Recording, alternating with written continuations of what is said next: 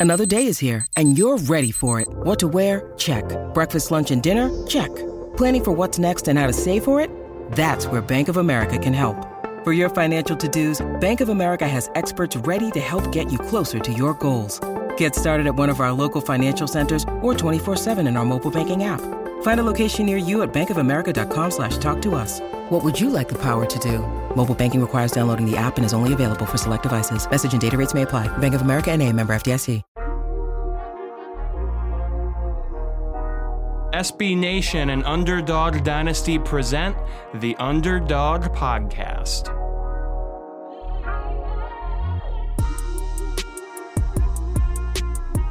Welcome to another edition of the Conference USA Underdog Podcast on UnderdogDynasty.com, SB Nation's home for G5 football.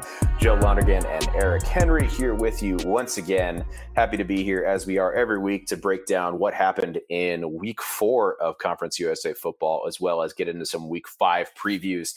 Uh, Eric, it was a, a, busy weekend for myself. Uh, I know you were uh, manning the the back end of Underdog Dynasty throughout most of the weekend. Uh, how'd your weekend go? Man, Joe, uh, first off, you know, I want to say uh, I had a chance to get with you as far as the weekend's concerned and, you know, happy anniversary and the things that, you know, the uh, things that you were celebrating over the weekend. So I want to wish you congrats again on that publicly. But as far as manning the ship, yeah, no worries, no worries. As far as manning the ship, it, it was nice because this is the first weekend or was the first weekend since November or December of 2019 that I've not traveled for an FIU road game. So it was nice to watch the game from the friendly confines of my desk slash couch and had no troubles at all holding down the fort. You know, if there were any tweets that came from the account that you liked, you're welcome. Or anyone that didn't, blame Jared Kalmus. Works for me. that's that's funny. Um, yeah, usually when we have a tweet that gets us in trouble, it's me. So that was a nice change of pace. Uh, glad you know that on the air. No, for sure. I mean, I feel like people kind of assumed anyway. But uh, yeah, no, it was. We had a lot of close games, um, so I don't want to, you know, take up too much time with with yeah. small talk, so we can get into those. But uh, with uh, first off, let's talk about the game that happened on Thursday night. Marshall and App State. App State took that one 31 to 30. Uh, 283 rush yards for the Mountaineers in that one. 283 pass yards as well. Uh, you literally can't have a more balanced offensive attack than that. But I want to make special mention of that rushing game for App State because of the extra seven minutes of possession that it allowed the Mountaineers. Because in a game this close, it obviously makes a world of difference. Uh, also, eight penalties for Marshall is something that I feel like you really need to clean up. That's starting to become kind of a persistent issue for Marshall, unfortunately. Uh, I will say, though, you saw some continued improvement from Grant Wells in this game. No interceptions for him. Uh, looks relatively accurate. Uh, so if you're Coach Huff, you can still accomplish everything that you want to over the course of this season. Can definitely still contend for CUSA East. Uh, maybe even you know take a run at whoever comes out of the West. Uh, but two close losses like this in a row have to be frustrating. Yeah, Joe, right. So we've talked about with Marshall's fan base, and I'm this is no means am I trying to, you know, come down the fan base. They have high expectations, rightfully so. Marshall is a program that has performed well over the better part of the past 25 years and always seemed to be right on that cusp of just breaking to that next level in terms of the upper echelon of G5s, right? But this is the type of game, this and last week are the types of games that they wanted when Doc Holliday was head coach, right? And they felt that they had reached their plateau. Their ceiling was, you know, eight and five or nine and four. I'm not coming here to judge Coach Charles Huff on four game sample size, right? You and I have spoken not only when we had a chance to talk with him during the offseason, but leading up to the year. We are big believers in Coach Huff and the things that he'll be able to do, right? But it's going to take some time. I think for Marshall fans, the big thing is to quote Aaron Rodgers, R E L A X relax. And that's tough, right? Because I understand if you're if you're part of the fan base and you lose these games by such a small margin, you want the win. So I, I want to express, you know, to fans, I get both sides of the coin. But I look at the continued continued progression of Grant Wells, and one of the things we spoke about last weekend was him cutting down on the turnovers. The completion percentage still is 18 to 33. So what's that, like 54 percent, something like that? You'd like to see that improve a little bit, but still, all in all, there were some passes that you know uh, probably should have been completed that his receivers didn't haul. And and biggest thing for me, and again, maybe I'm just naturally a glass half full person, so you can send all your hate tweets or complaints to me at Eric C. Henry underscore on Twitter.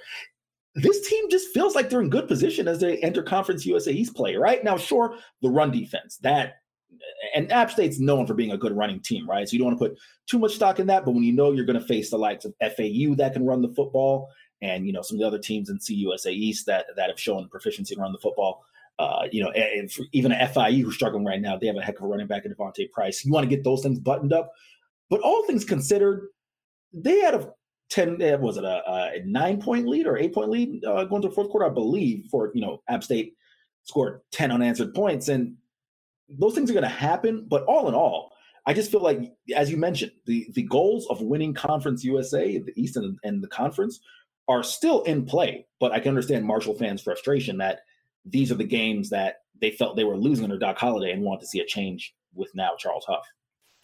Yeah, you know, with this one, I can definitely understand kind of the added frustration, especially when you go back to like the fact that App State and Marshall are longtime rivals, like dating back to sure. their FCS days or Division One AA days, uh, and then like you know, especially just with how close these are and what non-conference wins like really mean in terms of like building your resume when it comes to like bowl games and, and national rankings and all that. But at the same time, like, you know, knowing Coach Huff, you could see his, you know, excitement slash frustration on the sidelines. And I would, you know, be worried if he wasn't displaying that kind of emotion when his team is in these heated games.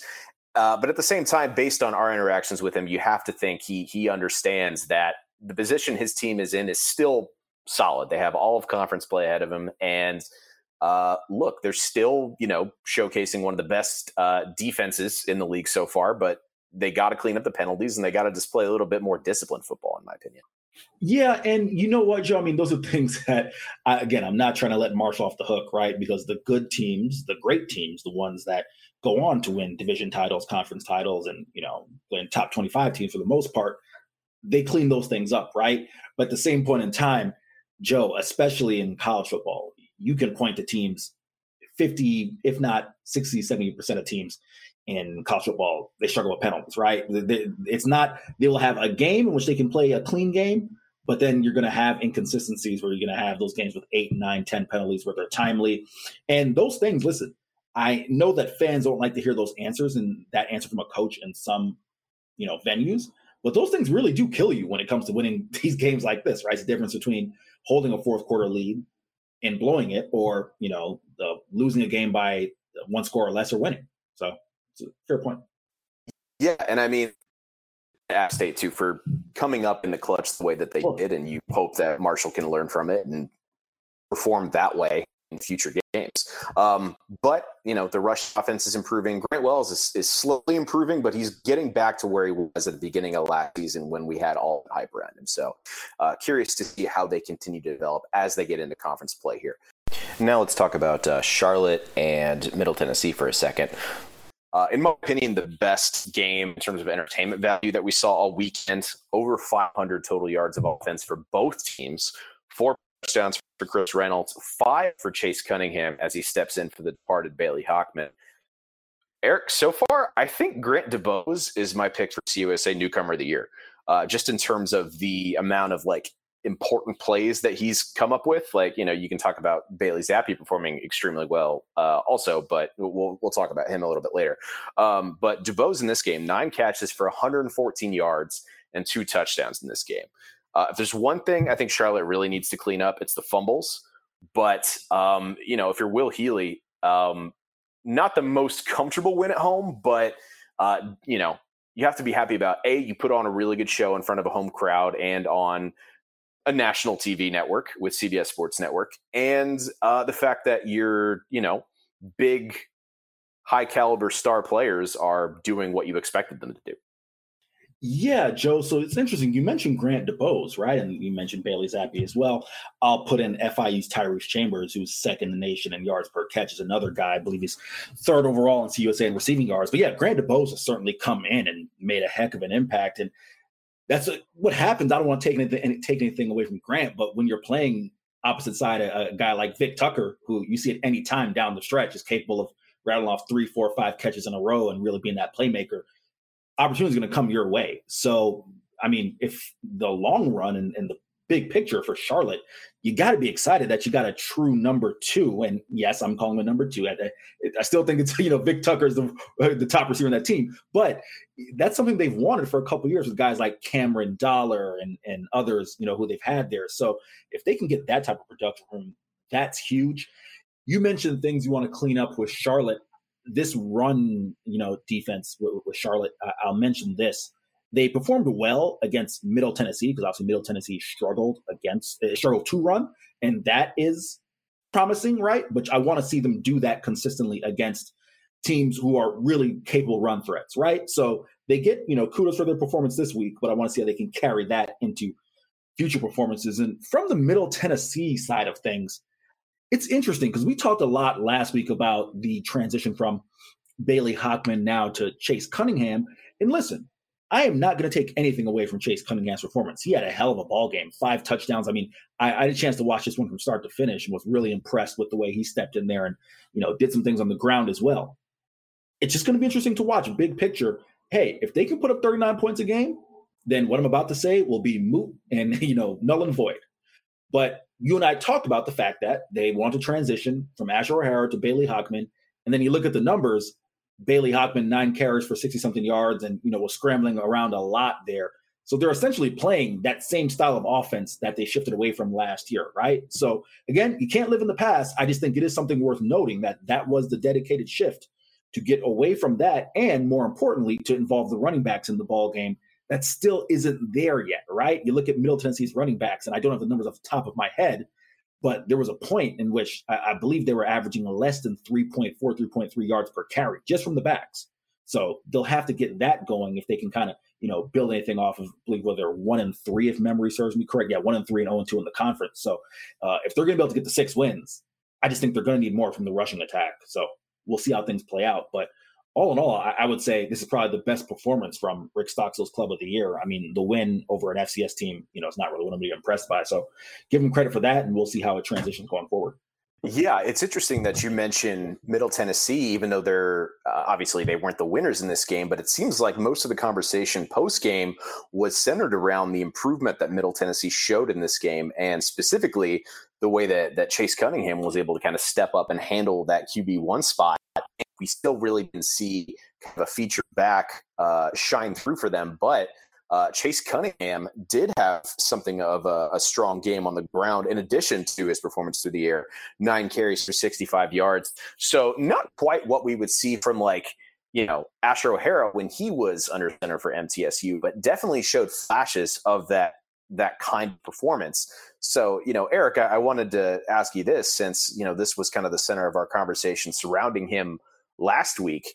Uh, seeing what you saw out of Chase Cunningham and the uh, the not so subtle ribbing you got from Emily Van Buskirk and her gamer, do you still consider Chase Cunningham Asher O'Hara light? Well, I want to make this clear, right? So, you know, um, I didn't mean that as a slight on on Chase Cunningham or Asher O'Hara. I want to make this abundantly sure. clear, right? I, so the statement was one that I made. First off, I made it in a in a uh, uh, Unity Slack channel. So uh, there's that. But that aside, it was in relation to the thing that I just mentioned, which was the way that they were looking to shift in the offense, right? I, it's a question I asked Rick Stockstill on Media Day. When you make the, the, the transition away from Tony Franklin, what were you looking for, right? So it seems as if just based on the style of play that they are now having to elicit from the quarterback position, they're getting virtually the same thing they got from Asher O'Hara. Right now, we will see. And again, I want to make this clear like, this was not a slight on Chase Cunningham. I mean, he had a hell of a game. It's just going to be interesting to see because you had someone who was one of the top dual threat quarterbacks in the nation prior, and now you're moving to someone who isn't as tested or proven, right? So, um, to answer your question, it's not necessarily about whether Chase Cunningham can be Asher O'Hara. It's as much as what can that offense get in terms of the things that Rick Stockstill out of his own mouth said that he wanted to shift towards in 2021. As I mentioned, the rushing game is still one that from the running backs is still one that's amongst the, the you know least performing in FBS football. So we'll see what happens. And by all means, you know, I'll be interested. I, I listen. I'll be at Floyd Stadium when FIU takes on uh, Middle Tennessee, so I'll have a chance to watch for myself, and we'll see what happens.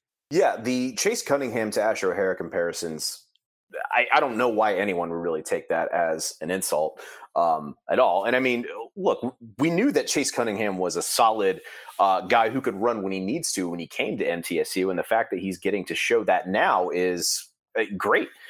Um, you know, I when Bailey Hockman was on the team, he should have he you know stepped away for, for totally understandable family reasons.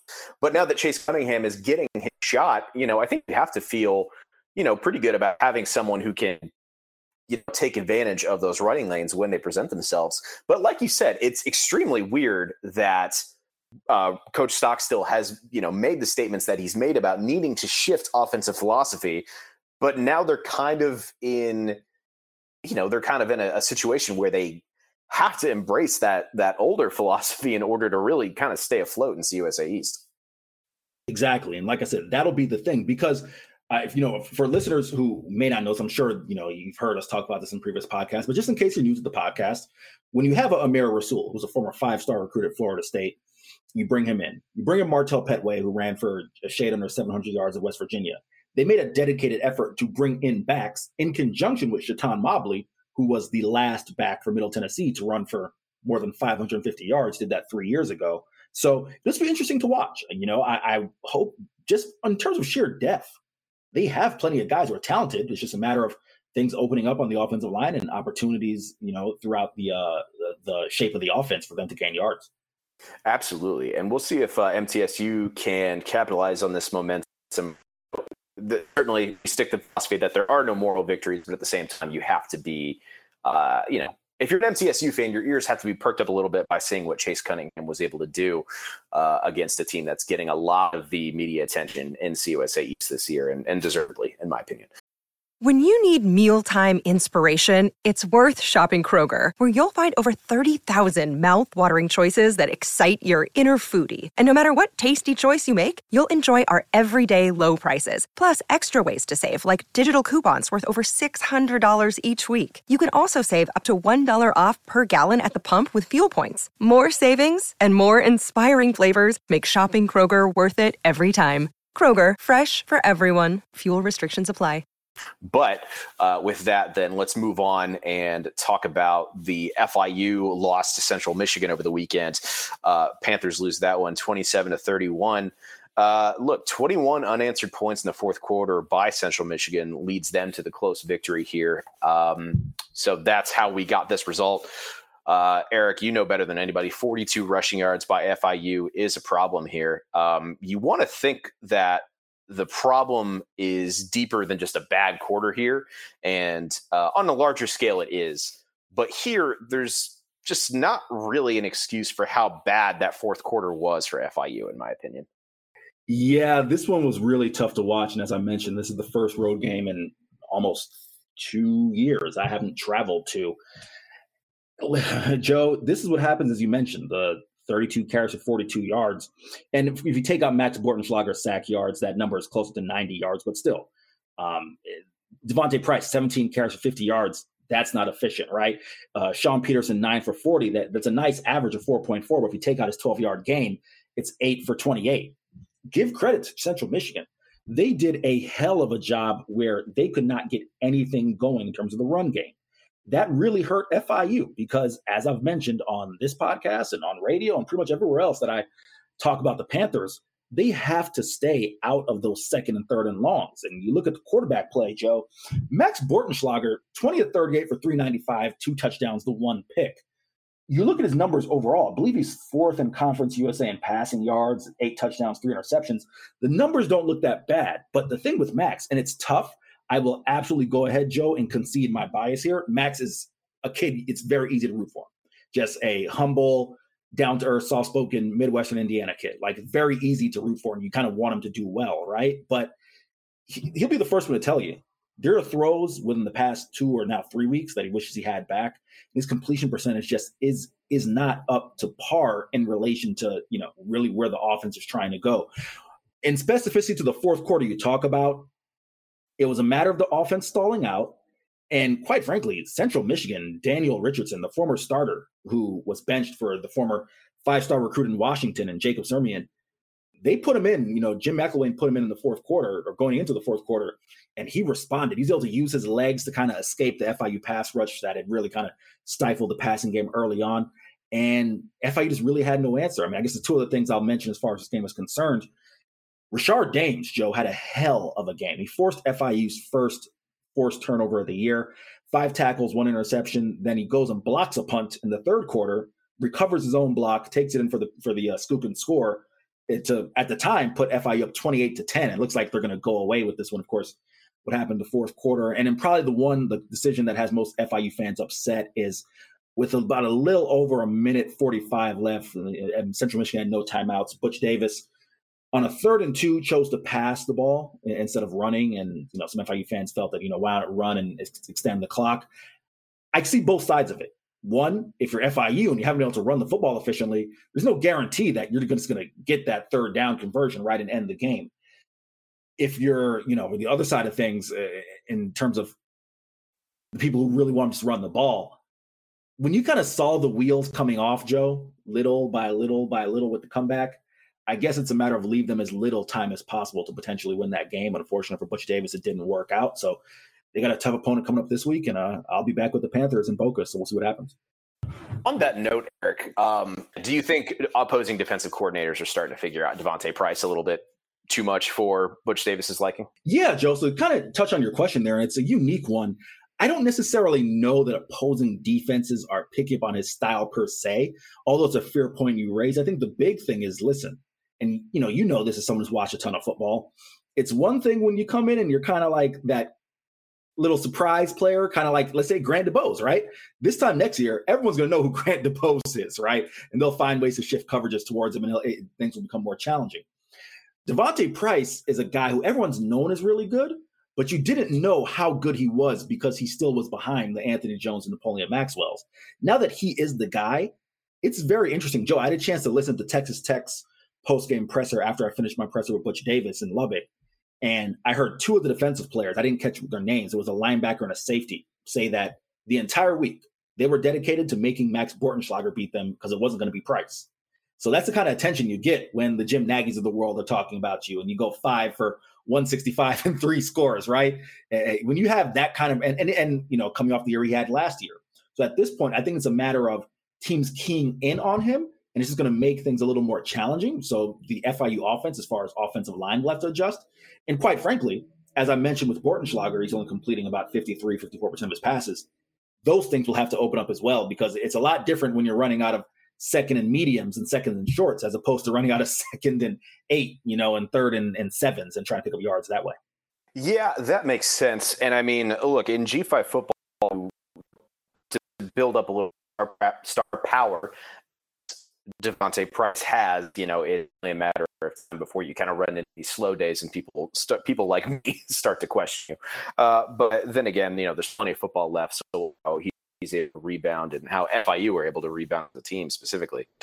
Uh, with that, let's let's into TSA and Memphis. Uh, big out of conference win for uh, Conference USA, and specifically for UTSA, a tough win on the road in what's usually pretty uh, not hostile because I don't want to insult Memphis fans, but uh, a tough environment to win if you are the road team there. And the Roadrunners two yard game winning field goal for Hunter Duplessis is what put UTSA over the edge. Uh, what really kind of stood out to me about this game was Sincere McCormick, and he got 42 touches for 184 yards and four touchdowns. And it's his best game of the season so far and the most carries he's had in a single game in his career. So, you know, when you talk about like, uh, you know, a boy to man moment for Sincere McCormick, this definitely stands out. Not that he hasn't already proven himself as he's, you know, shown numerous times, but in a game like this against an undefeated opponent on the road,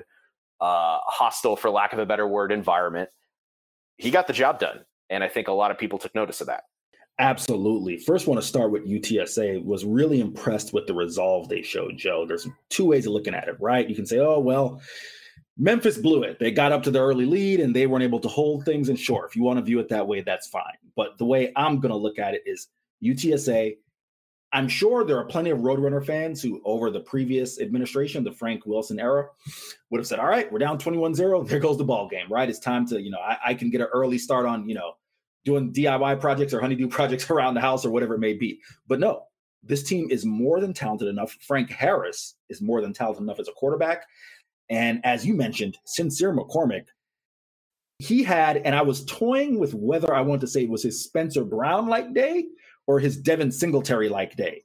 The one where you get uh, 25 carries, nah, that, that, you're just scratching the surface. You're going 35 plus. And he responded in in kind, and it just goes to show you how good he is. It's the one thing that I just hope for Sincere McCormick's sake, running backs, anyone who's you know played football or is a keen observer of football, they kind of a carry count, right? There's a certain amount of time you, you, get too many carries, and then you know it's not great for your um, pro success. You can look at former UCF running back Kevin Smith as an example. Joe, I, I don't know if that's too, too dated of a reference for you, but you remember, you know, when he had something like 470 carries when I was, or actually no, I I think I was still in high school at that point in time. I wasn't uh wasn't at UCF then. Um, yeah, because um uh, Latavius Murray was actually the running back at the time. so another NFL product. But anyhow, you get the point I'm making, right? Uh, George O'Leary ran him damn near 500 times, and then he had a three year stint in the NFL, and his career was done, right? So that's the one thing you hope for uh, Sincere McCormick's sake because he's had a lot of carries over these three years. But great win for the Roadrunners. Really happy for that fan base, and happy as an observer uh, uh, and someone who covers Conference USA because I think they have a really good shot at you know making some noise and doing some things as far as potentially cracking the top 25. And more importantly, I'm really looking forward to a showdown with them and UAB. I think that is going to be a hell of a ball game. Yeah, I, I, think everybody is. You know, I think I made the uh, the joke in our CUSA West preview show that I feel like I already had that game set to record on my DVR. But uh, yeah, with UTSA, they just keep you know getting better and better and showcasing why they're kind of the talk of the G5 at the moment. Um, if you had to improve anything about this UTSA team right now, what do you think that would be? That's tough, right? Because I feel like all in all, they've put together really solid performances. I think, and this may be a bit of a hot take, and I'm sure Jared Kalmus and Adrian Bermudez and you know all the guys, Greg Luca, that entire crew who cover um, UTSA, they can push back on this one. I guess I expected a little bit more from the secondary, considering guy, talented guys like Corey Mayfield Antonio Parks, Rashad Wisdom. I think they're performing well, but I think I, I, guess I expected, you know, maybe a couple more turnovers, just a little more, you know, some gaudy, a little more gaudy production, excuse me, from the secondary. But outside of that, it's kind of hard to nitpick. And I think the offensive line, I want to say uh, credit this to Greg Luca. I will come back and credit it and you know credit properly if I'm wrong. I believe UTSA's offensive line has only played eight snaps. They're starting five that they in the start of the season with and want to be a starting five, only played eight snaps together due to injuries and some other circumstances. So that's something that you probably want to take a look at as well. But outside of that, I mean, they're finding ways to win ball games. And the thing that I think is key, Joe, as someone who covers FIU, I look at FIU's 2019 year in which they had all the expectations in the world and went six and seven. For me, it's one thing to sneak up on people. It's another thing to come to the year with expectations, live up to them. And that's what I've been really most impressed with UTSA about. Well said, you know, and I think, you know, I, I, think based on what Jeff Traylor's, you know, had to say over the course of all this, I, I hope he's getting some, you know, consideration as far as uh, you know, some of these coach of the year conversations. And, you know, when we look at what he's been able to do and what he's been able to help this program bounce back from, I, I hope people are taking that into consideration. Uh, and knowing how our, our, conversations with Jared usually go, I feel like it'll end in a hug anyway. So I wouldn't worry too much about it. Um, but with that, let's let's jump into uh, another game on the schedule here. Another close result: uh, Buffalo beating Old Dominion, thirty-five to thirty-four gut wrenching, heartbreaking, however you want to describe it for Old Dominion. And it has to be especially frustrating because Old Dominion completely outplayed Buffalo, with the exception of the second quarter, where Buffalo scored 28 points and Old Dominion scored none. But then Old Dominion came back and scored 21, excuse me, scored 27 unanswered points in the second half. And the only reason tied at the end was they missed AT with 19 seconds left. So have to be happy with the progress that Old Dominion's showing, especially considering everything that they've dealt with in the last two, three years. But at the same time, just that close because uh, they should have won this game. Yeah, Joe, this one was really a heartbreaker. It's the reason why I had to note it in my three things we learned about Conference USA. For anyone who did not get a chance to watch this game and just saw the box score, I'll quickly give you a synopsis. As Joe said, ODU really had a tough, you know, second quarter there in which they gave up 28 points. We're down 35-7 at halftime, but DJ Mack really responded really well. The UCF transfer showed that dual threat ability. He has 18 carries for 84 yards, two second half touchdowns. Blake Watson performed really well. You know, the starting running back there, Elijah Lala Davis, um, nine carries for 20 yards. At least they were to get some production out of Blake Watson there. But Joe, just the heartbreaking way they're able to stop Buffalo, get the ball back, drive down the field. DJ Mack throws a touchdown pass to the big six eight tight end. His name's escaping me right now. Um, Zach Kuntz, the big six eight, 250 pound tight end in the back of the end zone. 35 34.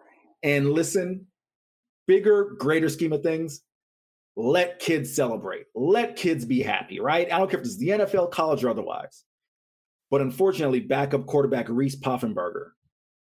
Anyone who's watched football knows, you know, your third and fourth string quarterback, they usually the guys signal in plays. So not only are they not, you know, wearing their helmet, they've got that bright hat on, right? So the players on the field can identify them.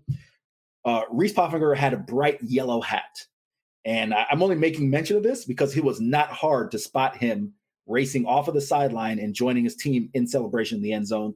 That resulted in a 15 yard excessive celebration penalty, which, as Joe mentioned, Nick Rice, who's one of the better kickers in all of Conference USA, is a captain on that team.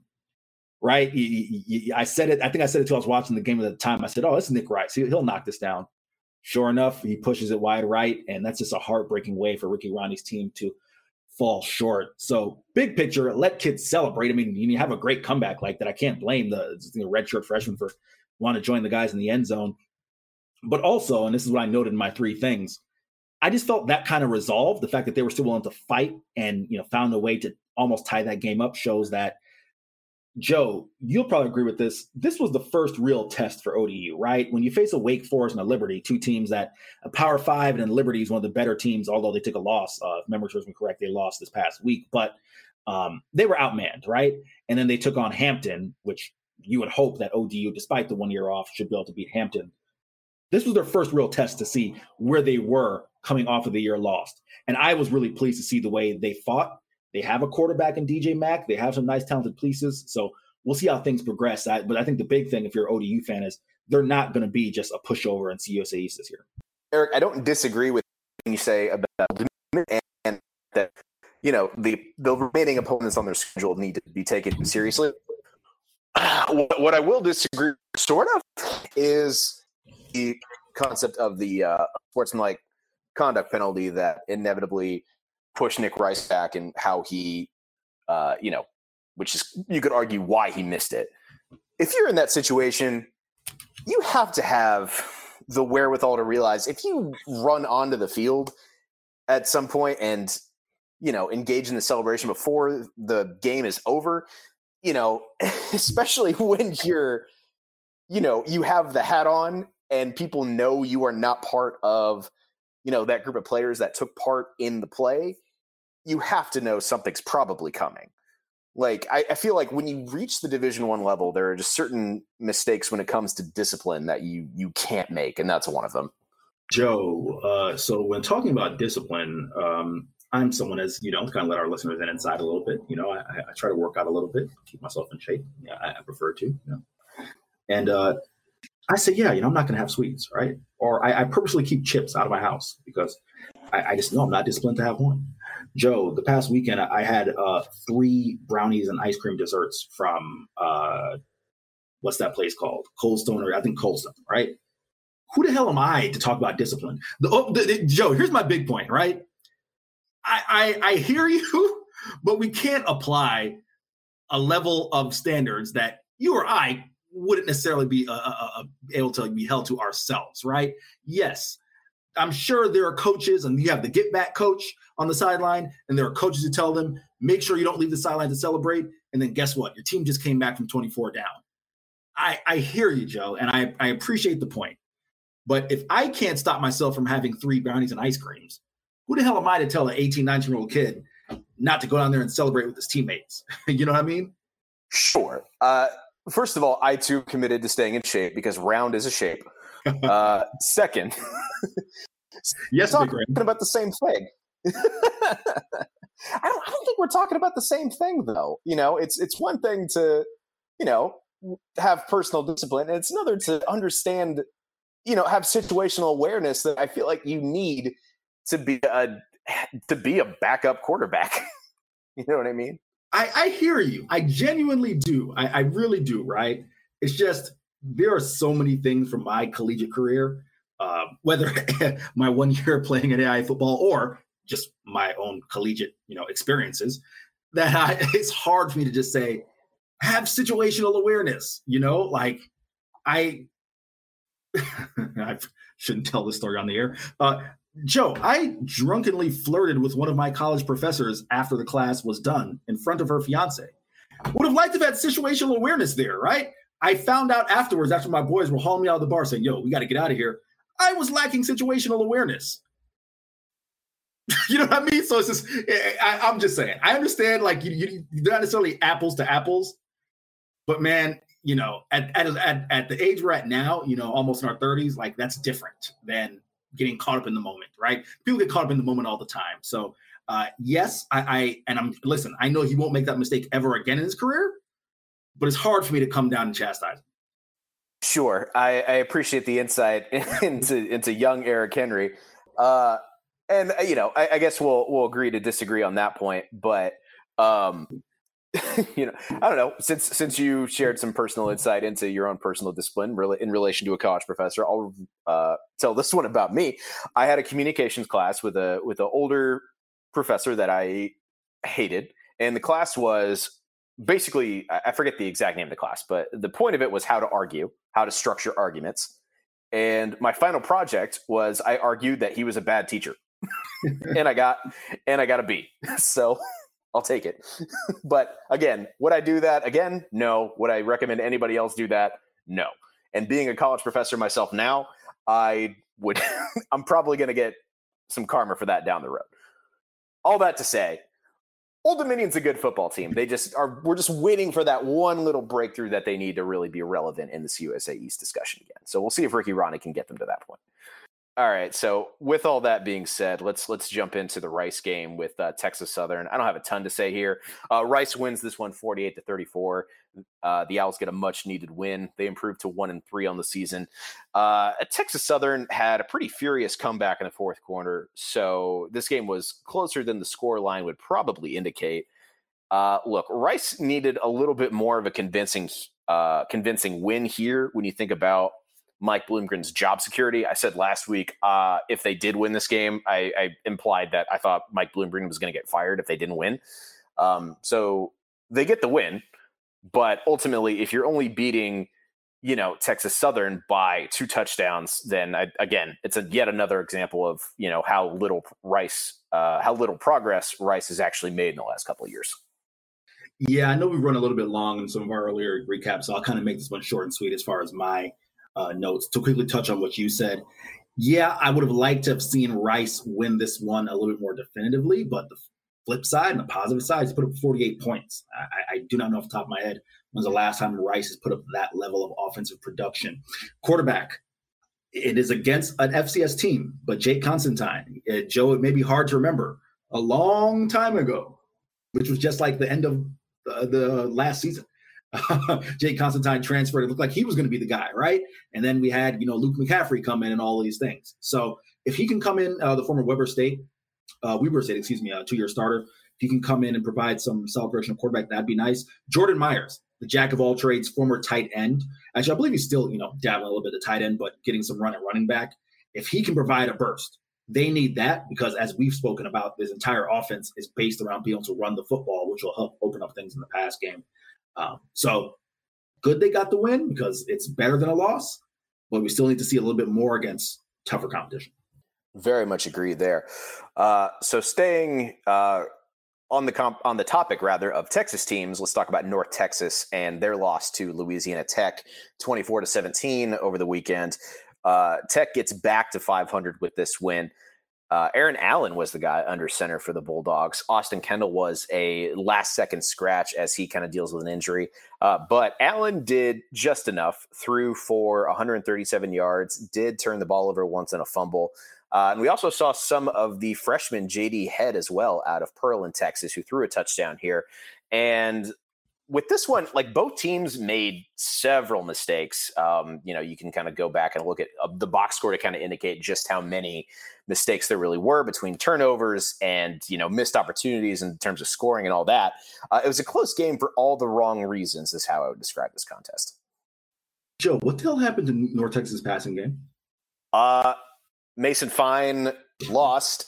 Seth Littrell fumbled the bag, and here we are. it, listen, I, will say this. I, know, I said that jokingly.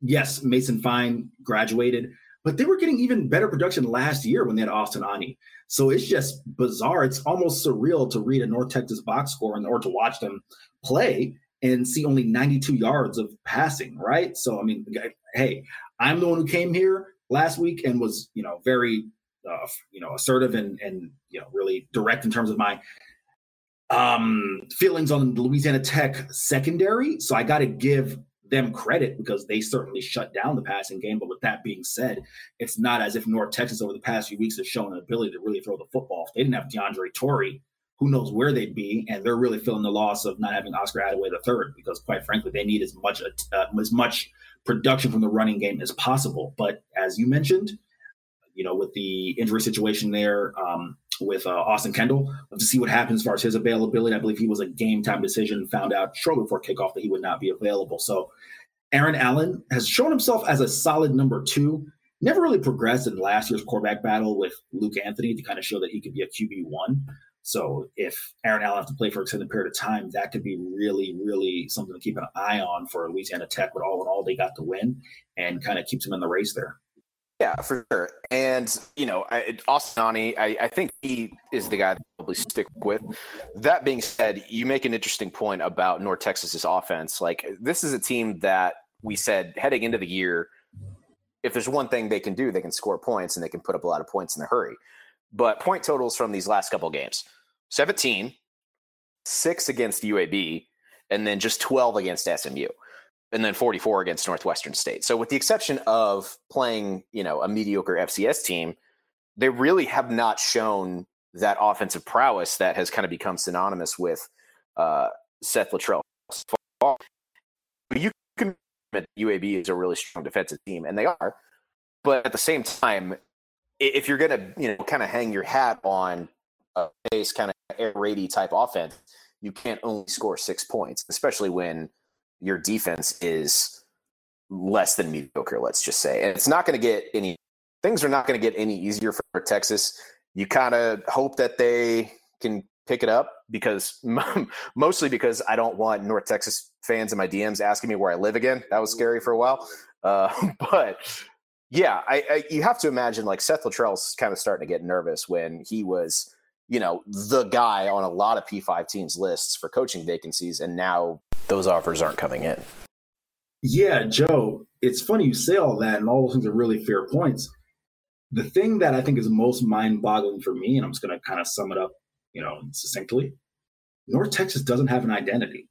And that is not something you could say about North Texas in the, you know, first four years, or really the second, third, and fourth year of Seth Littrell's tenure. They always had an identity, and now they just kind of don't and that is really interesting. I'd be interested to keep an eye on that going forward.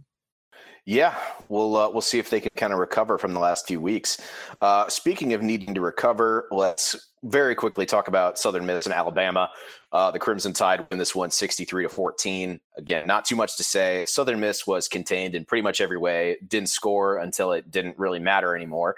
Uh, Alabama literally dominated from the jump. Uh, they ran the opening kickback for a touchdown. So pretty much every second of this game was dominated by the Crimson Tide in some way. Yeah, I won't break into my Stephen A. Smith impression and go roll tide roll or anything like that, but um, you can't expect much more than this if you're a Southern Miss fan or if you're a Southern Miss player.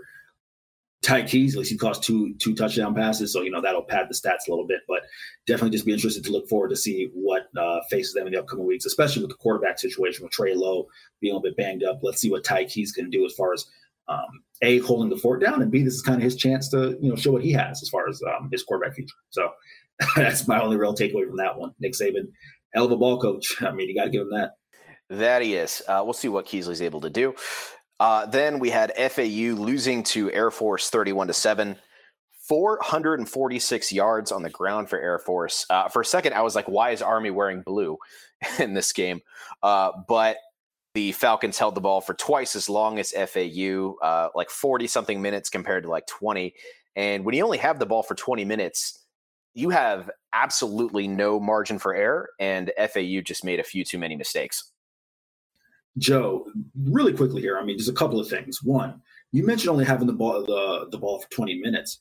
When you play a true triple option team, and Willie Taggart was very assertive in saying that this is the first true triple option team that they'll face this year or, or ha- have faced this year, you're only going to have about seven to nine possessions as is, just based on the way they run the football, milk the clock. So you can't start slow. And FAU in each of their ball games this year have started slow. Now they've won two, and they've put up points on the back end and second, kind of becoming a second half team. But that's something that I've made mention on, you know, other podcasts that I do. I'm going to make mention of the first time here on CUSA with you. They have the potential to do great things this year, but they've got to start quicker. Yes, they absolutely got blitzed by this triple option attack. I saw Haaziq Daniels, I think first quarter had some like over 120 yards, right? That's something that, while I say is concerning, you're not going to see that offense every year. So there are FAU fans that are probably cursing Pat Chun for scheduling that game before he took off for Washington State. But with that being said, just my big takeaways for FAU: uh, N'Kosi Perry, 11 to 33. That ain't good, um, especially someone who is very talented like he is. And they have to get out to quicker starts. So those two things will be interesting to keep an eye on, and they'll have a chance to right the ship in the Shula Bowl. Absolutely. And like you mentioned, like N'Kosi Perry, he's looked solid throughout this year, but when you only get a very small handful of chances to even get the ball in this game, if you're going to throw an interception and uh, only complete, you know, five out of 14 third downs or convert five out of 13, five out of 14 third downs rather, um, and only throw the ball for 78 yards, um, that's not going to cut it, especially against a well-disciplined team like Air Force. Next, we can talk about UAB beating Tulane 28 to 21. Another pretty entertaining game from this weekend. Uh, two interceptions thrown by Tulane QB Michael Pratt were a big difference maker here. Offensively, for uh, the Blazers and Dylan Hopkins specifically, I think it's showing that he's not exactly Tyler Johnston when it comes to throwing the ball, but he's getting the job done, and I will absolutely give him credit for that all those running backs in UAB stable are performing well. And I think this game uh, was a great example of tight end Gerrit Prince not quite getting enough love for what he's brought to the offense so far this season. You saw him in this game with the six catches, uh, caught some touchdowns. He's been getting open successfully in pretty much every game. Um, you know, you go back to UAB's opener, like, unfortunately, I, I think he's gotten better since then. He had a couple touchdown on like routes that he just dropped when Tyler Johnston hit him in the chest. But I think he's gotten better since then, and I think he's an underappreciated baby offense. No, listen, it's one of the things that they've talked about since uh, Bryant Vincent's come there. You know, there's really kind of just this evolution in terms of I've made mention of his boomer bust passing game, but the fact that he has tried over the past two years to get the tight ends involved more, and you saw evidence of that here. My big takeaways from this one, Joe, the passing attack for UAB. Don't want to say that Tyler Johnston and Dylan Hopkins are interchangeable, but the fact that we're now into the season and they're kind of toying around with a quarterback competition is interesting. Dylan Hopkins against a very solid Tulane team, 19 to 27. It's the one thing that I've talked about is I felt that if they got higher completion percentage out of the passing game, it would really open up things just as a whole for that offense and kind of make UMB, UAB, excuse me, I don't want to say unstoppable, but we know what they can do defensively, although they did lose Chris Mole, who underwent surgery, I believe a surgery on his hand. So have to see what his uh, extended future is. I know he's going to miss the the um, the debut of Protective Stadium next week. So know that for a fact. We'll have to see what it is going forward. But all things considered, when you have Jermaine Brown Jr., DeWayne McBride as far as the backs, you have the big play threats as far as Trey, Tra- Trey Shropshire. Say that three times fast. Uh, and wideout, and you mentioned Gerrit Prince, Gerrit Prince is tight end, excuse me. I definitely think there's reason for optimism in terms of that, as we said. UTSA, UAB looks to be like a collision course circa Lincoln Park uh, mid 2000s there as far as, you know, uh, what's going to happen there in terms of uh, deciding the CUSA, CUSA West division title. Excellent uh, Lincoln Park Jay Z reference there. Uh, interesting. We were talking about earlier in this show about how the running game can really open up opportunities in your passing game for you. And given the consistency of UAB's running back so far, I think they're probably the best example of that type of that type of strategy um, being run effectively. Because the fact that they have so many good running backs who can take advantage of these giant holes that the UAB offensive line is creating, um, you know, it, it just creates more opportunities for those open on short routes or even the, some of these deep balls that uh, Shropshire has been able to, to reel in and, you know, put points on the board. Joe, let me ask you this. You know, we've seen a lot of TJ3 over the past, you know, two and a half, three years. If Dylan yeah. Hopkins, do you just ride the hot hand if he's able to complete?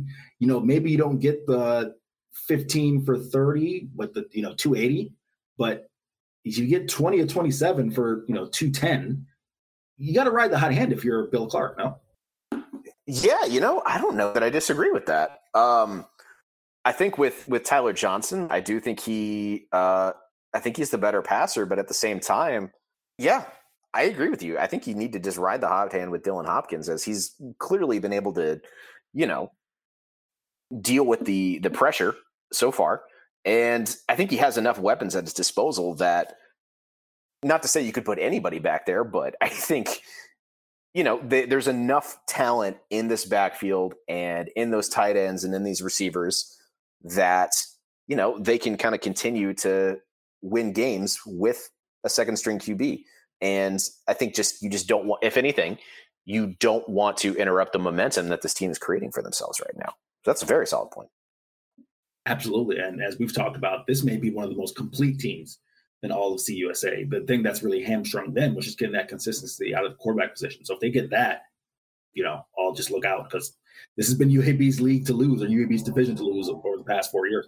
Yeah, and uh, this season is uh, no different, it would appear.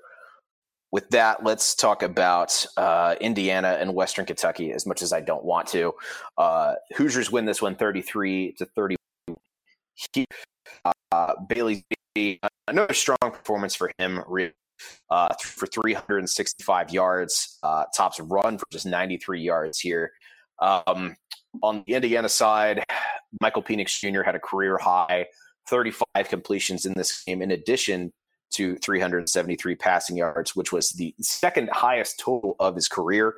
Uh, and then you also had running back Stephen Carr running in one of the best games of his career, running for 109 yards on 25 carries when you look at Carr's career at Indiana and the US, um, he's only run for over 100 yards twice. Uh, one was against Stanford back in 2017, two of this season against Idaho. And if you're Western Kentucky, you don't want to be in the same category as Idaho in any sense. And this is another example of the problem that we talked about on the show for Western Kentucky that I wrote a little column on uh, on UDD this week as well. The defense is just really just letting opposing offenses have career days, which makes things all the the more difficult. You talk about trying to actually win games and, and position yourself as a division title contender.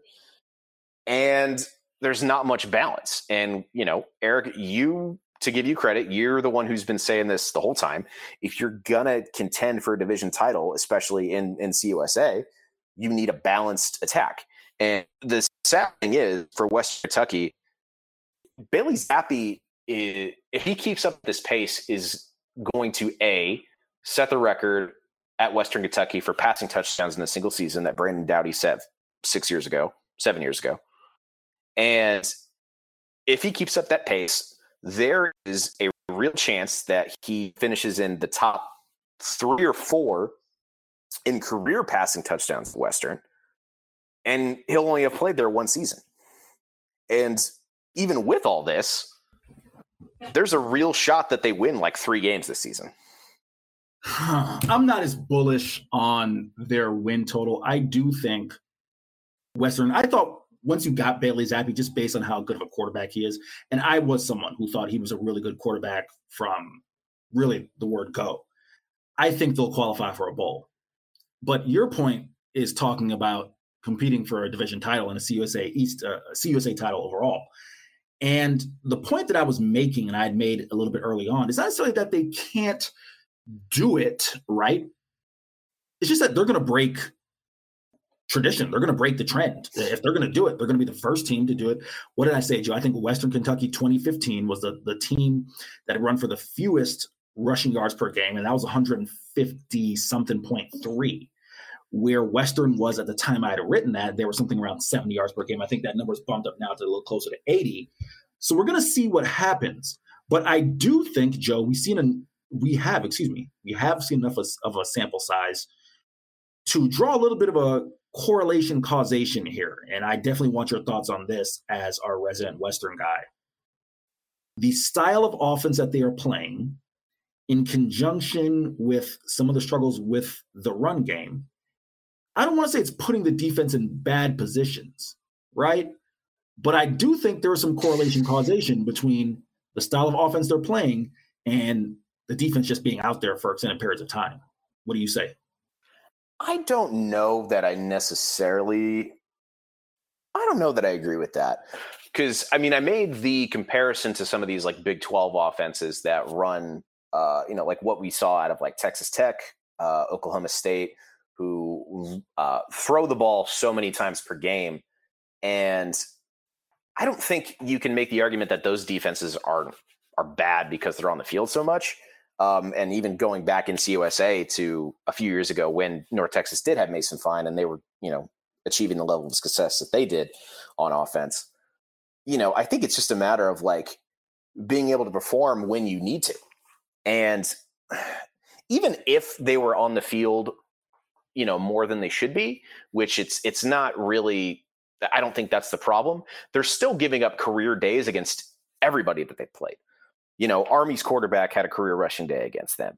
Keon Howard had one of the better days that a, U, uh, a UT Martin quarterback has ever had, uh, at least you know in the last decade or so when when they played each other. And Western won that game. I think it just it just comes down to executing and not getting in these positions where opposing offenses feel like they can do whatever they want. And based on the numbers that I've seen come out of the three teams that they played this year, that's what I think the problem is. They're just not executing and they're not more than anything, we talked about it in the Army game specifically, where they're just allowing so many yards to just come right at the middle. That that's really what it is for me. They're just not executing on defense. I don't think it, I don't think there's really a cause correlation between that air raid type of offense and the subpar defensive performance right now. No, I mean, listen, it's a point you raise, and it was something to keep an eye on. Is if, you want to take a positive if you're a Western fan, D'Angelo Malone with a sack and a half. It's nice to see that type of D'Angelo Malone type production that we expected.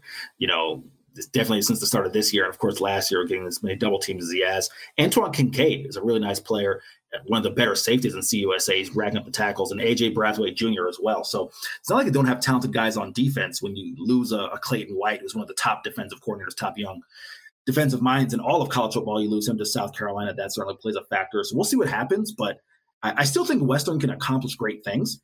I just think, in my mind now, listen, they're out of out of conference play, and we'll see what happens. But I still think they'll qualify for a bowl. I don't think they're a three or four win team. Um, but right now, you know, is seven wins their ceiling? We'll see.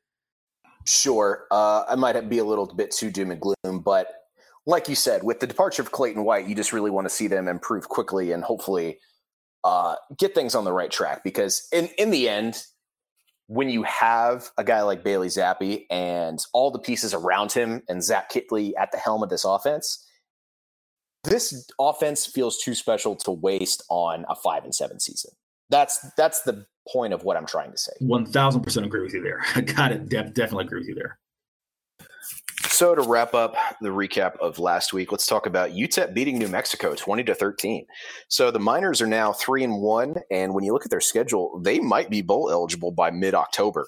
And Gavin Hardison looked great in the comeback here as he finished 15 of 29 for 293 yards, one touchdown and one interception for him as he beats another team from his home state on the road I, I hope people who are questioning whether or not he should be this team's starting quarterback now realize how how silly that notion was right now. Undoubtedly. And listen, we can have the discussion about how much Gavin Hardison's production is made by having one of arguably CUSA's top three wideouts in Jacob Cowing and a top 10 guy with him and you know Justin Garrett. But he's making the throws. He is gradually improving. You can see the improvement even from last year to this year. Now, as we talked about, the level of competition is still one that will rise, and we'll want to see how he can do against CUSA play, especially in the West. When you know you're going to face a UTSA, you know you're going to face a UAB, right? Those are really sturdy defenses. But I don't see anything that makes me think Gavin Hardison can't beat Old Dominion or can't beat Southern Miss or can't beat North Texas or can't play well against Louisiana Tech. And if they're able to get those games, that makes them bowl eligible. So, as you said, Gavin Hardison, clearly the guy. And just Joe, for a second, we could talk about depth on this team, right? Yeah, the rushing attack wasn't great. I, I don't want to use this this game as uh, uh a jumping off point for their run game, but you see Ronald Awatt, Deion Hankins, Quardraiz Wadley, you know, the fact that they have guys there who it's not like a few years back when eh, eh, it, they didn't have one or two guys. It just was a clear drop off in talent. And then last but not least, want to give credit defensively where it's due. You know, Praise Amaewhule is one of the better defensive players in all of CUSA. He's really doing a heck of a job. And, you know, guys like Divon, uh, Dy'Vonne Inyang as well, you know, guys who've been there for a while, who've suffered through the hard times. It's really nice to see them, you know, get some wins. And like you mentioned, they have a legit shot to get six. Yeah, it has to be immensely rewarding for UTEP fans and that coaching staff in particular. And I don't I don't want anybody to get too ahead of themselves because there's still a lot of football left and UTEP hasn't reached bowl eligibility just yet. But like you mentioned, there's been so much improvement in those guys that have been in this program for two, three, four years. Uh, when you look at where things were even just a few months ago, people for, you know, call some people were calling for Dana Dimel to be be ousted as the head coach.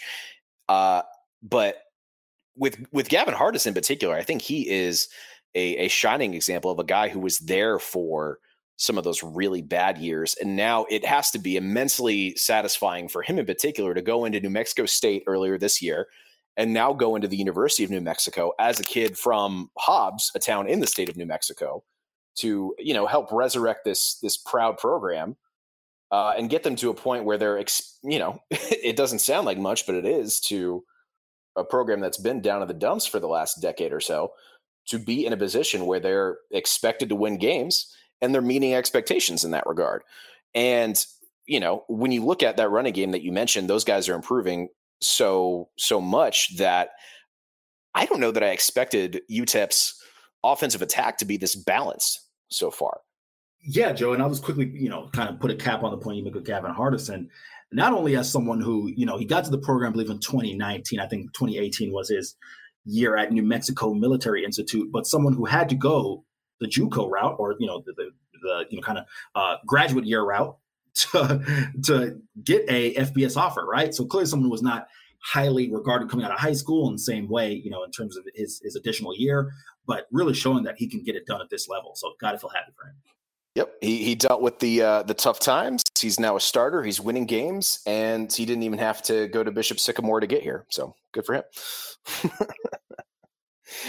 uh, had to get that in there, but uh, you know, for a middle segment this week, um, wanted to just you know shoot the breeze about uh, Eric's recent musical discovery of Phil Collins, and that tickled me so much. Just the fact that a like Phil Collins is this amazing like award winning musician and a you're just now you're just now sort of discovering him. B you're discovering him because you heard him in public so many times. And c just you saying like oh this phil collins guy's pretty good. And then the amount of old caucasian people in your mentions who are just like sonny let me tell you something about genesis. And uh, i don't know. It made me very happy to read that whole thread. So here's the thing anyone, and I think the majority of our CUSA audience is within striking distance of a Publix. Outside of our friends in Texas, right? I think the majority of our audience has has a Publix. Now, I don't know what the vibe of Publix is in your Carolinas and Georgias and elsewhere, but in Florida, there is specifically like Orlando South. there is a specific vibe in Publix, which is very 80s Miami, uh, 80s South Florida music. You know, you're getting a, a lot of, you know, uh, Steve Winwood, uh, a lot of Higher Love. And listen, it's not that I had didn't know about Phil Collins. I knew the hits. I knew that. I mean, everyone's heard "Another Day in Paradise." Everyone's heard uh, "In the Air Tonight." But it's like every time in Publix now, these bangers are Phil Collins. So I, had you know, hit the whole Shazam, and it's like Easy Lover, and I was like, "Yo, this is, this is Phil Collins." Every time, it's always Phil Collins. I just wonder what Publix played in the '80s because all they play are '80s music now. So with that, Joe, I did want to transition as we had, a, and you did mention that was the majority of my thread. A lot of uh, friends I've made, uh, older uh, UCF alumni who follow me on Twitter, were quick to tell me that you know I, I was behind on the times, and I'm sorry, I my age did not begin with a three yet, so I, I was a little behind. But uh, I will say this: I asked you, and I'm definitely curious your list. And for any of our listeners, feel free to DM us at the UDD account or you know at our personal Twitter accounts. Top five songs you hear that is instantaneously make you happy. And I will feel free, since I suggested the topic, I'll feel free to lead it off, right? So I'm going to hit you with one that you may be surprised with, Joe. Sweetness, Jimmy Eat World. I am very surprised at that, but that's a very good choice. Okay. Kudos to, you know, the arch rival of my Tampa Lightning, the Florida Panthers. That is their goal song.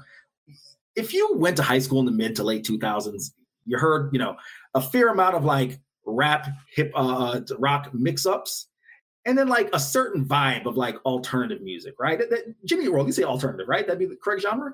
Yeah, yeah, yeah, yeah. Yeah you know like so yes uh very much in my wheelhouse. I hear jimmy eat world I'm, I'm happy right? I heard in the gym earlier today just you know gave me a little bit of extra boost to get through that workout. Um coolio gangsta's paradise. If you don't hear gangsta's paradise and automatically like you know just want to just vibe i can't rock with you. Here's another one return of the mack if you don't hear that whoa, and like that just intro to return of the mack and you don't automatically feel happy I can't vibe with you. Like my man, that is the hardest like open to like a debut song ever. He came out strong. So I gotta have shout out Return of the Mack. And then, you know, I was kind of up in the air my last two, right? But if you went to college in the early 2010s, early 2010s to mid 2010s, you got to have a little Wayne or Drake song on there. So I decided to uh, combine them both. I want She Will. Like She Will, you know, that's just a house party vibe right there. Was torn in Lollipop because Lollipop is another one that like if you were in college at that era and you went to a house party, you heard instantaneously sorority girls started just feeling the need to dance. You know, even the ones who couldn't dance, they started dancing. Like just you know, good vibes there. Um, but I went Lil Wayne and Drake. And my fifth, um, I had to go started from the bottom.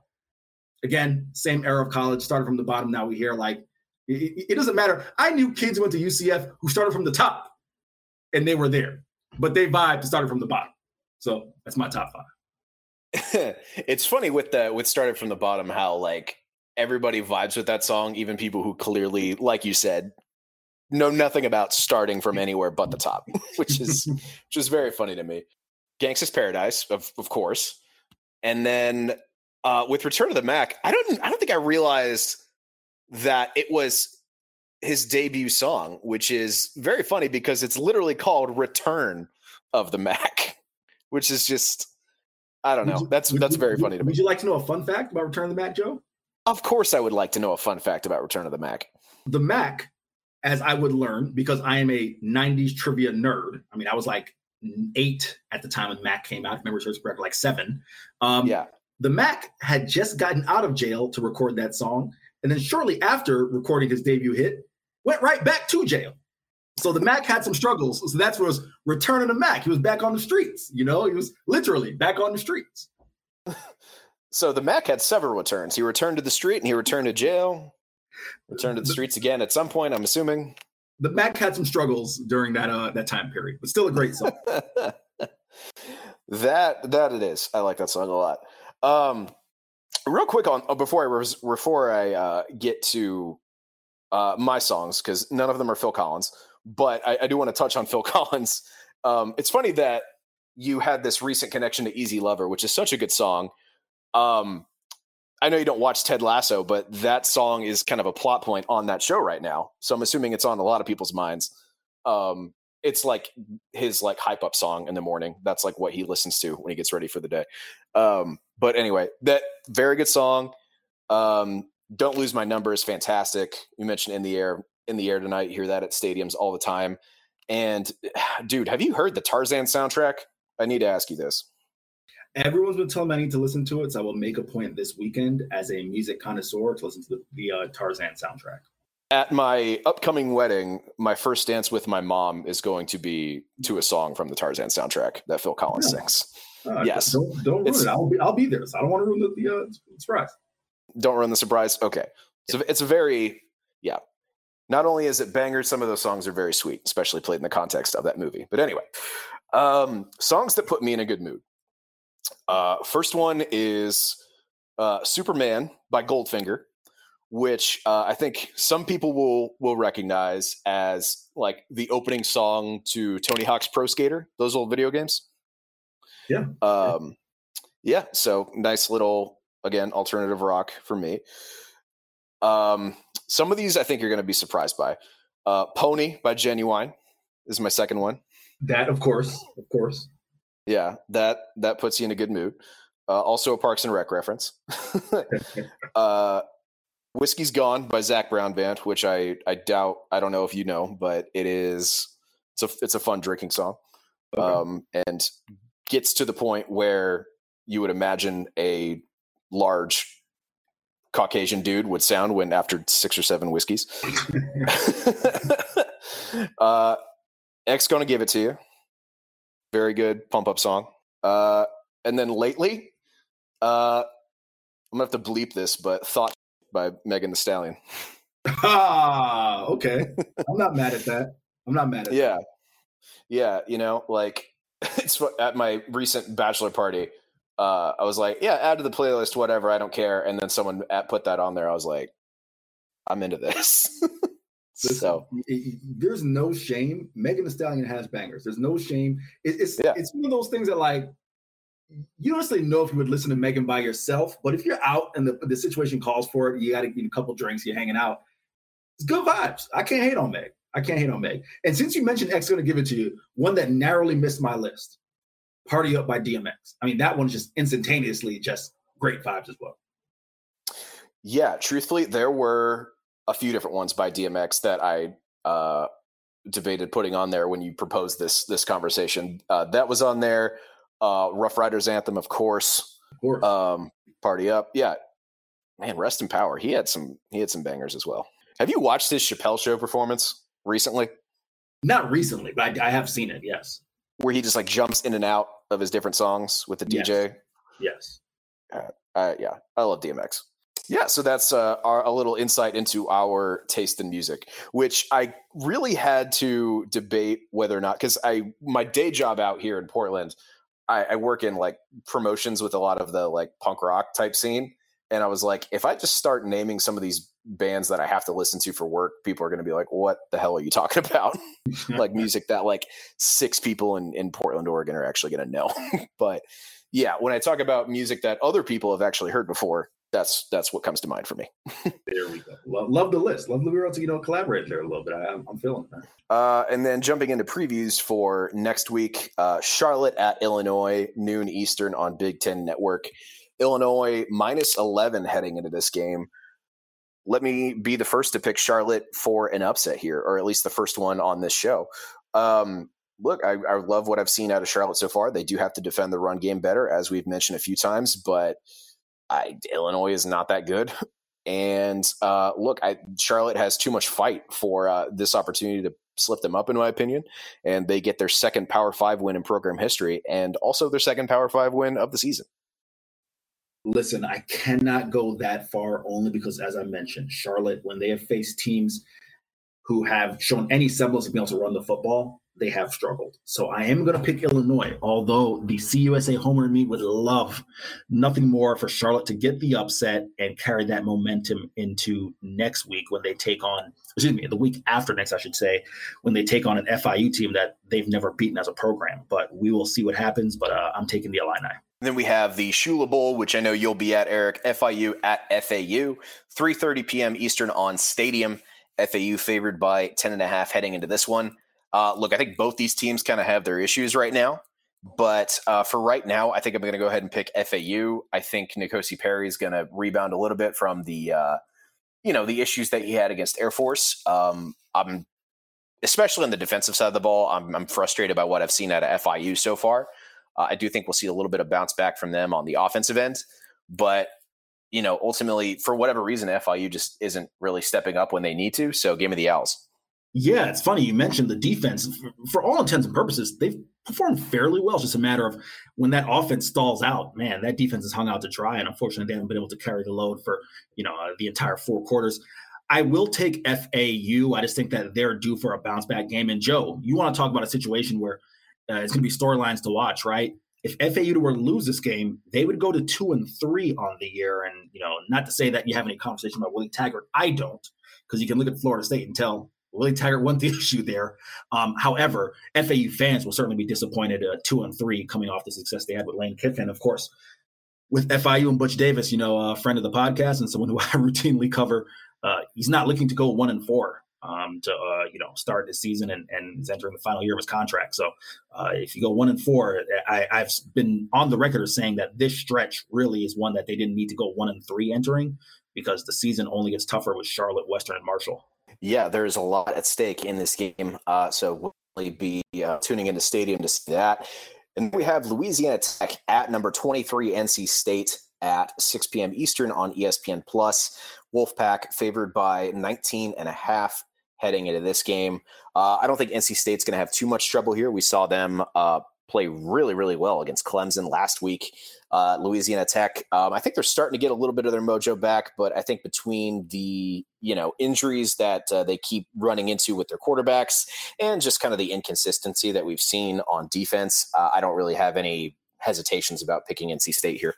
Same, and the reason I don't have any issues is we don't know the stats of Austin Kendall right now. If it's going to be Aaron Allen or J.D. Head, just don't see enough there from the Tech uh, from Tech quarterback situation to think that they'll be able to compete in Raleigh. So I'll take the Wolfpack. Then we have UTSA hosting UNLV at 6 p.m. Eastern on ESPN Plus. UTSA favored by 21 points heading into this game. Uh, I've been really, really happy with how UTSA has performed so far. Uh, when you look at some of UNLV's results from this season so far, haven't been exactly stellar. Lost to Eastern Washington earlier in the year, uh, had a few other losses as well. But, you know, I think really it's less that UNLV's bad. And I think UTSA is just playing really, really solidly right now, especially with the fact that uh, they're playing at home. I see no reason UTSA stumbles here. No, I mean I agree with you, and I think UTSA is really good. I do also think UNLV under Marcus Arroyo they got a long way to go. So they are, you know, not necessarily the best team in FBS football. So give me UTSA. The homecoming of Tate Martell has been less than stellar. I will, I will say that. Southern Miss at Rice, 6:30 p.m. Eastern on ESPN three. Rice favored by two and a half. Uh, you know, I think this is one of those games that's going to be close for all the wrong reasons. Um, if Rice finds itself in the situation where they can't establish the run, then they're going to be in trouble. That being said, I don't think they're going to run into that specific problem against the Southern Miss defense. I do think it's going to be close, but I think Rice is going to be able to pull this one out. I was really torn on this one as I had to make a selection, Joe. But you know what? I am going to take Southern Miss. I just have not seen enough from Rice consistently against good competition this year to make me feel solid. And I think Southern Miss is due. Listen, I know they have Ty Keyes. That's going to be an interesting plot line. But I just think with Jason Brownlee and Frank Gore Jr., some of the other talent they have, I think Southern Miss can go in there and get the upset. So I'll take the uh, Golden Eagles. Yeah, it'll be close. I think the score line is is two and a half for a reason. So excited to see how that game unfolds. Then we have Marshall at Middle Tennessee State at 7 p.m. Eastern on Stadium. Marshall favored by Ted heading into this game. I am very curious to see how MTSU responds following last week's loss. That being said, I think I don't. Do you hear my dog growl right now? anyway, sorry. Um, I think what we're going to see here from MTSU is another strong day from Chase Cunningham. I do think it's going to be a very big test for MTSU's offensive line, given what Marshall has put forward so far in terms of their, you know, the production of their defensive line. But I do think Marshall has just more in the tank. I don't really think defensively they have much of a, uh, you know, solution to stop Marshall's running game, particularly Ali.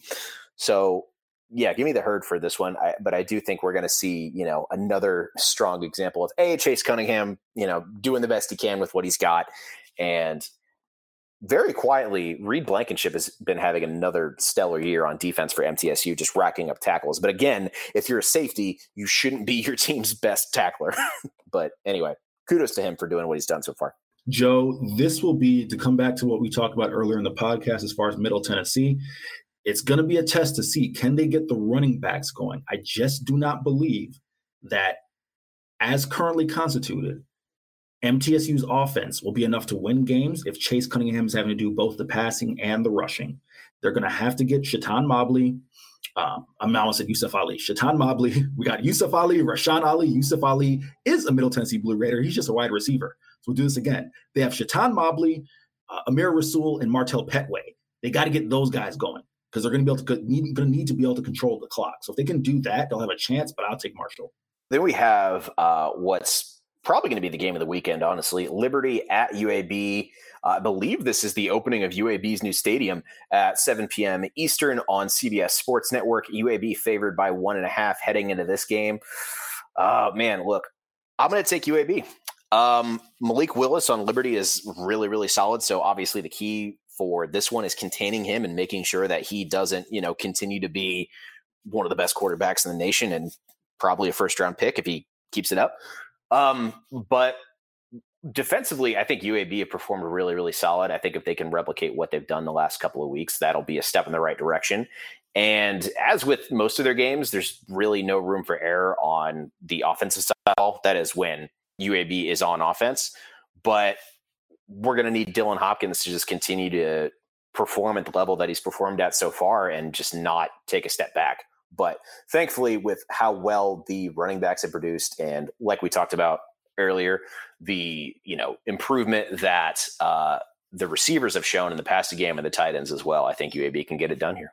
Listen, I would feel much more comfortable if Chris Mull were playing, just because I think it's going to be all hands on deck against a talent like Malik Willis and some of the guys they have there as far as the offensive weapons. But I'm still taking UAB. I don't think there's any way that, given the momentum that Bill Clark and this program have built, not just this year, not just last year, this moment, this Saturday has been building since the day that Ray Watts walked into that locker room and told those players that football was no longer a thing. So this is going to be a celebration for UAB, a celebration for Bill Clark, who stayed the entire time, and a celebration for the faithful uh, of Birmingham, who are hardcore UAB fans. So I don't think there's any way they lose given all those things and that emotion coming into play. So give me UAB. And I hope, you know, I know, uh, uh you know, uh, Ray Watts is still the, the president there, UAB, you know, all things end well, things that, you know, luckily everything's ended well, but I hope they play that as part of some montage of like moments that have led up to this moment because it, it really has played a factor in what you see today. Absolutely. Uh, can't really afford to miss that game if you just like uh, a good narratives within football and good football in general. And then we have Western Kentucky at number 17, Michigan State at 7:30 p.m. Eastern on FS1. Uh, MSU favored by 10 and a half heading into this game. Uh, look, here's a little stat about Michigan State for you. They have 215 rush yards per game this season. Uh, we just got done talking about how Western Kentucky really needs to step up uh, defending the run specifically and just not allowing uh, these solid offenses that they have left on their schedule to continue to have career days as they've done against Army, Indiana, and UT Martin. And hopefully they take a step in the right direction and don't let them have a career day. But that being said, I think Michigan State's a little a little too tough to expect Western Kentucky to do anything but keep this game relatively competitive. I agree with you. I think if Western, if they can kind of hit them early, right, and get out to a good start, especially with the air raid, maybe they have a shot. But this is a really good Michigan State team, and I think that the Spartans will take this one. Then we have uh, to close out the slate. We have Old Dominion at UTEP, 9 p.m. Eastern on ESPN Plus. Uh, Miners favored by five and a half heading into this game. I think that's fair, given the improvement that we've uh, talked about with UTEP. I, I, think they will come into this game ready to go and get it done. That being said, Old Dominion, um, they have shown a lot of improvement very quickly as well. I think this is going to be a close game. I think Old Dominion covers that five and a half point uh, spread that Vegas has set, but I think uh, UTEP gets this one done, improves to four and one, and only two wins away from bowl eligibility. I will be really interested in this matchup, Joe, and luckily I should have a chance to catch it since it starts at nine o'clock. Should be more than back from the stadium by that point in time, especially because of the things that you just mentioned. We talked about ODU really having a chance to get out there and show that they are a much improved team. Uh, and, you know, in terms of just what we saw the opening weeks, this is a chance for them where they'll be evenly matched up, right? You look across the board, nowhere is ODU seemingly overmatched outside the fact that UTEP played football last year. For UTEP, this is the game that they need to win to show they are not the UTEP of the past. They cannot have a slip up at home against ODU. They win this one, as you mentioned, two wins away from bowl eligibility. Give me the Miners. Should be a very entertaining slate once again.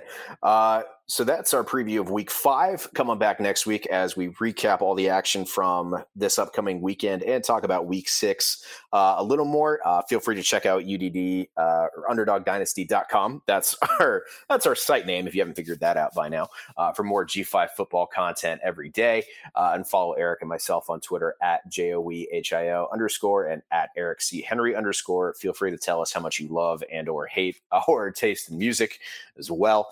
Um, and yeah, if you haven't already, go ahead and uh, subscribe on Apple. If you're new here, we we do this every week and just talk about uh, the G5 football landscape. Uh, we have two other shows, the Sun Belt and uh, the AAC show as well. Check those out too.